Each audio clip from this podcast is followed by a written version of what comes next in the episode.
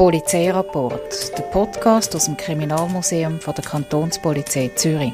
Was besonders war, ist, dass er eine Serie von Überfällen gemacht hat, innerhalb von kurzer Zeit. Und er ist auch aufgefallen durch besonders brutales Vorgehen. Das ist so ein die Besonderheit von dem Fall.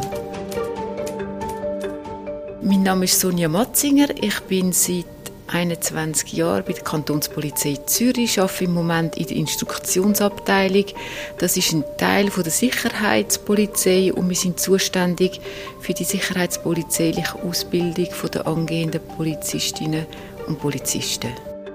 Sonja Matzinger nimmt uns mit ins Jahr 2006. Dortmal hat ein skrupelloser Tankstellenräuber in der Stadt und im Kanton Zürich für Aufsehen gesorgt. Ich bin Rebecca Haveli.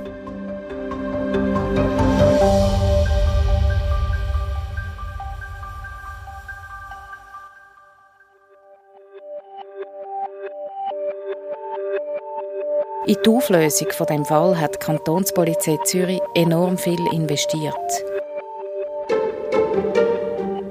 Hunderte von Polizistinnen und Polizisten sind in die Ermittlungen involviert gewesen.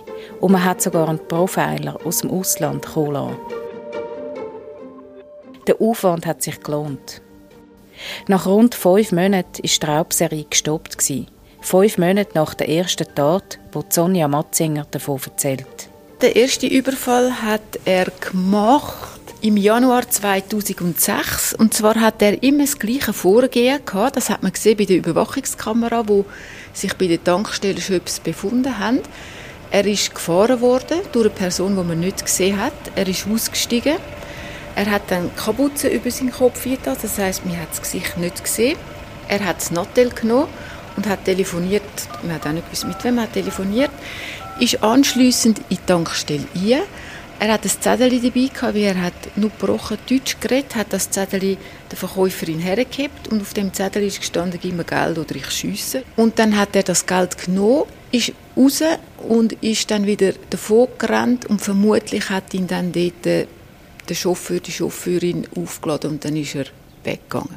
Schon beim ersten Überfall im Januar 2006 ist der Täter durch seine Brutalität und Entschlossenheit aufgefallen. Er hat einmal geschossen, der Täter, wo das Gegenüber nicht reagiert hat. Einmal hat er versucht zu schiessen, das war aber eine alte Pistole, die hat nicht funktioniert, ist blockiert. Dann hat er sie genommen und hat sie der Frau über den Kopf geschlagen. Er hat das Geld wählen und erst dann ist er gegangen. Und er hat es auf jeden Fall wählen. Er hat dann nicht denkt, oh nein, wenn er ein kleines Hindernis hat, oh nein, ich höre jetzt auf, ich gehe wieder, oder? Sondern er hat das Geld wirklich wählen. Und dann ist, ja, irgendwann einmal der Druck wird halt groß, oder? Man will wissen, wer das ist. Die Leute haben Angst gehabt, die Leute, die das geschafft haben, haben Angst gehabt. Und aufgrund von dem hat man sich dann irgendwann entschieden, wir müssten schauen, wie wir weitermachen können. Weil das alles, was man gemacht hat, wie nicht gelangt hat. Die Kantonspolizei hat eine grosse Aktion aufgezogen, um den Täter zu finden. Er hat bei seinen 25 Überfällen bis am Schluss rund 113.000 Franken erbeutet. Tankstellen und auch kleine Shops von Detailhändlern sind sein Ziel Vor allem im Norden der Stadt Zürich, aber auch auf Kantonsgebiet. Kantonspolizistinnen und Polizisten sind wegen dem Fall nächtelang unterwegs gewesen. Man hat pro Abend hat man zwischen 80 bis 100 Personen im Einsatz gehabt. Darunter auch Sonja Matzinger. Ich bin dort in Fellanden auf der Polizeistation.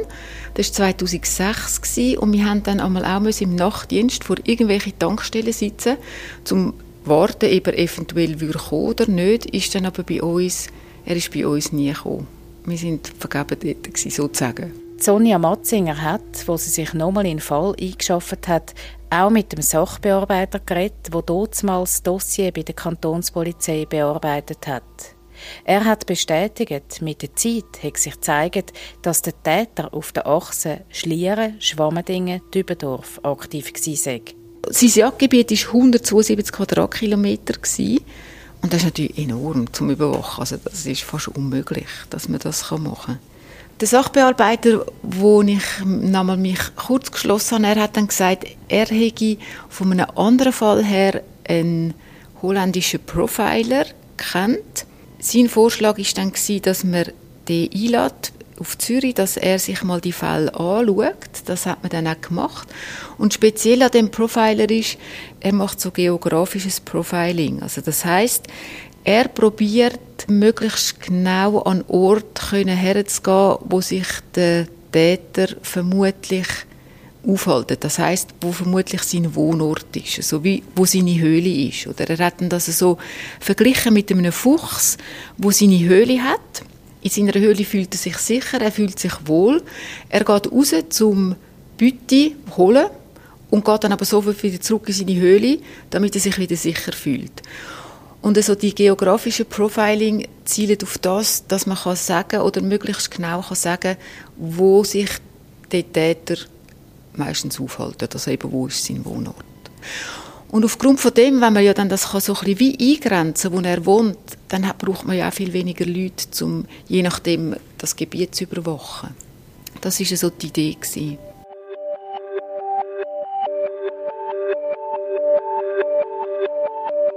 Den Profiler hat man also im Frühling 2006 in die Schweiz auf Zürich kommen der Sachbearbeiter von Dotsmal hat sich gut können erinnern. Sie haben dann die Akten, die sie haben, von diesen Überfällen, die er bis anhin gemacht hat, das sind glaube ich damals etwa 21 gewesen, haben sie ganz genau dokumentiert, die Spurensicherungsbericht abgeleitet und ihn hat es gar nicht so interessiert. Sie sind dann eigentlich noch so ein bisschen erstaunt gewesen, Polizisten, weil das ist ja eine Riesenarbeit, oder?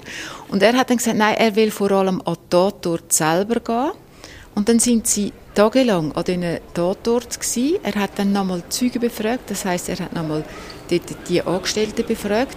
Und zwar hat er Sachen wissen, die eigentlich für die Polizei gar nicht so relevant sind. Und zwar, man kann sich so vorstellen, er hat dann die Frau oder die Männer gefragt, wo ist er dann durchgerannt, wo er geflohen ist. Ist er auf die rechte Seite, ist er auf die linke Seite, ist er geradeaus? Wieso ist er echt nicht auf die rechte Seite? Immer ein Container dort in dieser Straße, hat es dort schon ein Velo gehabt, ein Veloständer mit Velo, was auch immer. Und so hat er dann natürlich geschaut, wo gibt es natürliche Hindernisse, die ihn würden an dem Wegrennen, also an dem Flüchten hindern. Und die Straßen sind dann wie ausgeschlossen worden. Da hat er gesagt, nein, da geht er nicht durch. Und so hat er dann eigentlich seinen Weg heimgesucht, so über die Befragungen von diesen Opfern. Die Daten hat er im Computer gegeben. Das gibt anscheinend so ein Programm, wo dann die Auswertungen macht. Und schlussendlich hat er dann herausbekommen, dass er sich in einem Gebiet, wo etwa noch vier Quadratkilometer ist, dass er dort wohnt und von dort aus auf seine Streifzüge geht oder auf seine Diebeszüge. Man hat dann die Überwachung von möglichen neuen Tatorten viel präziser planen weil der Profiler ist davon ausgegangen, dass der Tankstellenräuber im Umfeld von seinem Wohnort schon mal Überfall gemacht hat und vor allem, dass er dort wieder wird zuschlagen. Aber der Haupttäter ist zu dem Zeitpunkt auch einen Schritt weiter als noch am Anfang. Er hat nämlich an einem Tag zwei Überfall gemacht und daraufhin seine Strategie geändert. Er hat an dem Tag, wo er zwei Überfälle gemacht hat, einmal in Wetzig und nachher in Volkertschwil, ist er von der Polizei angehalten worden und kontrolliert worden. Er ist dort kontrolliert worden, hat sich dann rausschwätzen er hat dann, ich sage jetzt, kalte Füße bekommen und hat gedacht, oh nein, jetzt, jetzt ist mir die Polizei aber schon recht nah. Ich möchte selber nicht mehr die Raubüberfall machen, sondern ich tue mir jetzt wie einen Angestellten zu und das hat er dann auch gemacht. Er hat dann irgendeinen Kollegen angesprochen und hat gefragt, willst du das für mich machen oder mit mir machen zuerst? Er hat dann gesagt, ja, das ist gut. Und dann sind sie am Anfang einmal das Zweite noch auf die Diebeszüge. Und schlussendlich hat man sie beide auf frischer Tat ertappt.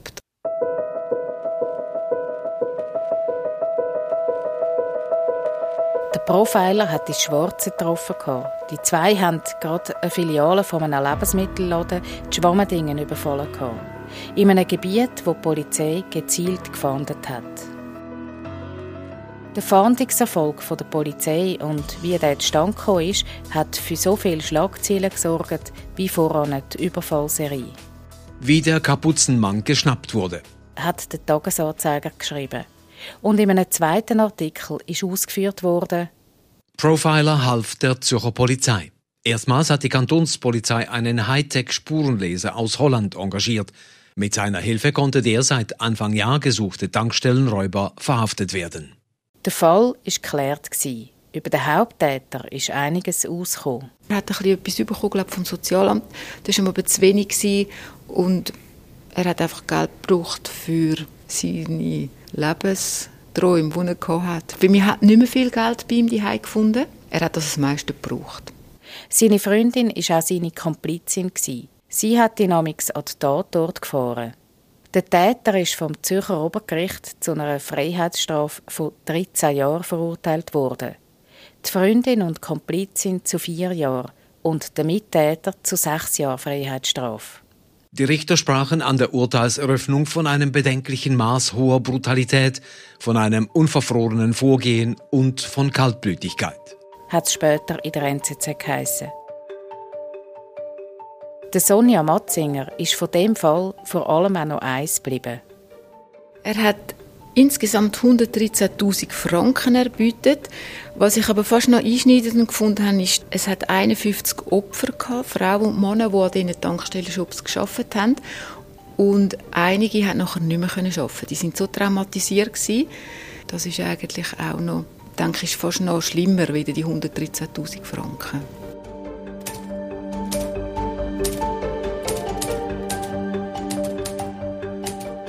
Polizeirapport, der Podcast aus dem Kriminalmuseum der Kantonspolizei Zürich.